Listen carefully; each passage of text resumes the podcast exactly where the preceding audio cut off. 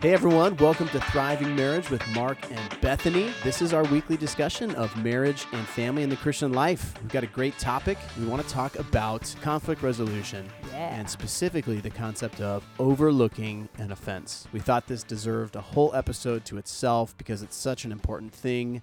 Proverbs 19:11 says, "Good sense makes one slow to anger, and it is his glory to overlook an offense." Ooh, slow to anger. Love it. Overlooking offense. Yeah, I think this is something that can be practically applied today in your marriage because there are times and tones of voices, things said, things not done the way you'd want them to be done.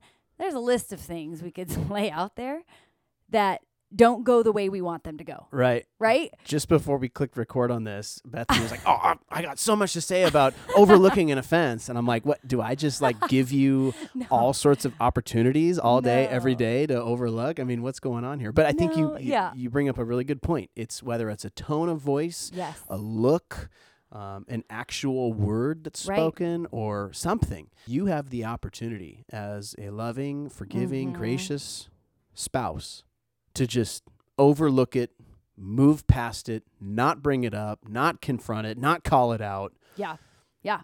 Because here's the problem. The the ra- The reason I said I have so much to say is, I am an emotional person, and I can respond to little things, especially if I'm you know tired or pregnant or whatever. I don't hungry. And you are those things a lot, tired and pregnant. yeah. And the problem is, is it is so easy to not be slow to anger and not have a long fuse where it takes me a long time to get bugged. Instead, I can just kind of quickly respond to something you've done and blow it out of See? proportion. it is all the things that I do. Not you, but I'm saying it just something small. Yeah, Something but this is a marriage podcast, and so the Yeah. examples where that I do are good examples for us to use. Yes, yeah. Yeah. So I just I think there have been times in our marriage where um, I've wanted you, let's just say, to get up and w- wipe off the table. Do And- something productive. Yeah, and, and maybe you're sitting down or you're on, you know, I don't know what you're doing. On your phone and you could be responding to an email, it's something important. Um, I, I don't know what it is, but I can look at you and just kind of get bugged right away. Uh huh. Like, what is he doing? And Yeah. Judgment. up and I'm doing the dishes right now. And all of a sudden, this long list of what it, what's these questions, and then this frustration builds. And I think this is the opportunity. These small things are the is the perfect opportunity to apply this verse to our marriage and to overlook it and to move past it. Yeah. I'm sure. I'm sure I give you opportunity to do that. You give me a fair amount of opportunities. Yeah, that's right. You give me Oh. all sorts of opportunities. Oh, No. booyah. No. Yeah. Well, so we bring this up. It's a proverb. It's it's wisdom from God's word. yes. Um, I hear this, and I, I ask a question. Yeah. And my question is like, at what point is it wrong for me to not bring something up? So Yeah. there's there's good and godly wisdom to overlook an offense, and Right. and you know you also have other passages that say love covers a multitude of sins Mhm.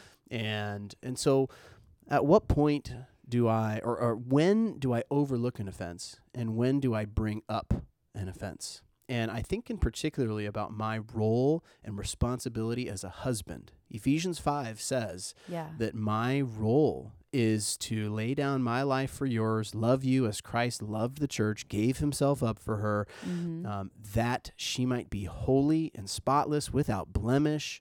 And so I, I want to pursue your holiness, your purity. And if I'm overlooking your sin Right. Yeah. and not highlighting it and bringing it up for you to see, how is that helping you to grow in holiness? So at what point do I say something and what point do I not? Yeah. I think for me, the difference is whether it's a pattern or whether it's just kind of a one time thing. You know, if I see you do something over and over again, something sinful, something that's that doesn't align with scripture, and I just continually like, oh, you know, I'm not going to talk to him about it. I don't want to bring that up, or that could be awkward. That's not wise, um, because it's a regular thing that's happening, and you need to know about it so that you can work on it, you can change, you can grow, and I can help be in that process. Whereas if it's something small, minor, insignificant that happens rarely, here and here and again, I mean, just kind of whenever, that can be overlooked. And I think that's where the the line is, I guess, Yeah. in differentiating. Yeah. And hopefully, if, if it's a one time offense and I have a conscience, I will feel convicted about Right. my sin. And without being called out about it, without you highlighting it, I will see it and I will do business between me and the Lord. Yeah. Now, there are instances where, you know, when there's a repeat offense, as you mentioned, man, Mhm. whatever it is, for, for whatever reason, I'm not seeing it. I'm not feeling convicted about what I'm doing. And so I need someone to step in and say, hey, what are you thinking? This is this has happened a few times now. What's going on here? And so that's where the real value of having a spouse Yeah. who's willing to point out sin in your life right. uh, comes into play.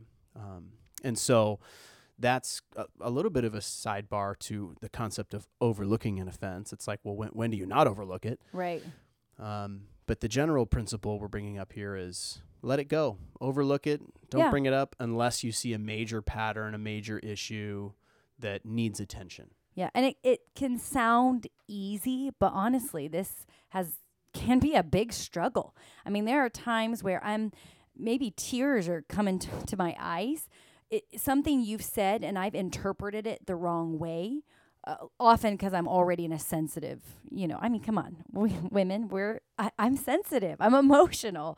My feelings are up and down all around, That's true. so the often it's because I'm already kind of in this uh, on edge state or tired or grouchy, and rather than um, feeling like I need to hash it out, I can take it to the Lord, and I can just think of times where I'm in the kitchen. A lot of a lot of good thinking goes when I'm doing dishes in the kitchen, and I am just bringing up to God something you've done, something you've said, and I, i- you know, it takes me sometimes some real effort to just say, Lord, like, help me to to lay that down. It's not something I need to bring up or hash out. I don't need to make this a big deal. Right. Um, and I just can, I can just assume that you love me, and I can assume the best about your intentions and your tone and your your words, rather than assuming the worst. Because when I assume the worst, uh, you know, I can get into trouble, go down a rabbit trail of despair. I don't know. No, that's really good. That's really good. And I think just what you just described probably really contributes to just having a, a healthy marriage, having a good relationship. You- You're willing to overlook things, not not bring up and rub in and highlight every little nitpick thing that I do, Right. you know, but you just you just you're gracious to me. Well, and, and as are you to me. And I just I think that if we can implement this in our marriages, Mhm. there's going to be less periods of conflict and more times of um, peace because we've we've rolled past it, we've moved past it, and we're on to the next thing, Yeah. laid it down at Right. the feet of Jesus. We Yeah. cast our burdens there and move past it. You're right. I was even just thinking, you know, in, in a real practical sense, we need to overlook an offense in a lot of instances just to wait for the right time to Oh, bring up something. Totally. You know, what, what is the right time and place? What's the right context Yeah. to talk about something? Is Yeah. it in the heat of the moment? Is it in front of, you know, friends and family? Uh, No, Is yeah. it, wh- you know, where is it? And so Right. even just to delay a conversation Right. and wait for the right time is going to require you to implement this. Yeah. And it could be that when you delay a rebuke or whatever it may be, that you give it some time. Yeah. You never actually circle back to it and bring it up because right. it's not worth mentioning. Yeah, your blood was boiling about it, and now you've given it some time, and Right. it's, it's on simmer now. So you you know you Bring it, bring it down to a simmer. Yeah. exactly, yeah. Well, I think I what I think we need to do then is to challenge you guys to look into your marriage and see do you have a pattern? Can you look back and see that you've overlooked your spouse's offenses, Mm-hmm. and even to just take on the challenge next time there's a little thing Yeah. next time there's something small that rubs you the wrong way, y- you know, rather than duking it out, Yeah. hashing it out, than just just laying it down and moving past it. Right. And I'll add to that to memorize Proverbs 19:11. I mean, what a Yeah. great verse to have locked into your mind. A verse that you can recall every day in your marriage and put to practice. Amen. Let's do it. Yeah. Let's keep I think you are it. you already do have it memorized, I, don't you? I have for a few years now. Yeah. Yes. Well, thanks so much for joining us today, and I hope this is helpful and you've subscribed and you're getting these weekly podcasts. We will catch you again next time. See you then.